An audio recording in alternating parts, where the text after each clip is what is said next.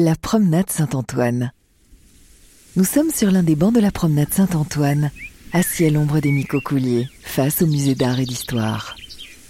Le musée marque d'ailleurs ici le début du quartier des tranchées, édifié au XIXe siècle. Le terme tranchée signifie fossé entourant les fortifications. Les remparts de la Genève historique se trouvaient juste devant nous, à la place du boulevard. Ils ont commencé à être détruits en 1849. Une destruction qui a duré des années.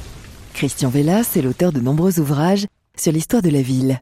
Il nous raconte cet épisode. La ville est touffée dans ses murailles. Genève a été créée surtout par l'afflux des réfugiés protestants qui sont venus surtout de France en plusieurs vagues. Donc d'ailleurs on a surélevé les immeubles de l'époque de la vieille ville, mais finalement après on n'arrivait plus. Donc il fallait prendre une grande décision qui a été pour beaucoup de Genevois un, vrai crève-cœur parce qu'il y en a qui avaient peur justement de s'ouvrir à l'extérieur. Et James Fazi, il, a pu surmonter toutes ces réticences et on a commencé la, démolition des, des fortifications et ça a changé évidemment le de Genève complètement, qui a pu s'ouvrir sur l'extérieur et respirer enfin. James Fazy, c'est le père de la Genève moderne, un brillant homme d'État, instigateur donc des changements radicaux de la ville au XIXe siècle.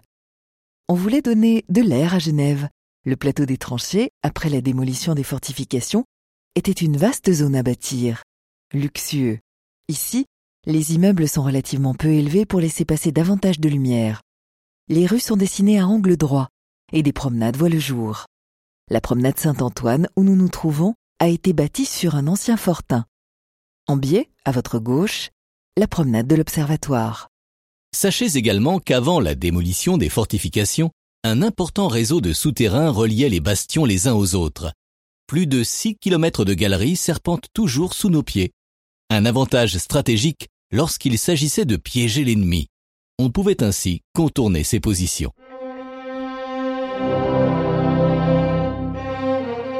Avant de quitter ce site, regardez sur votre droite.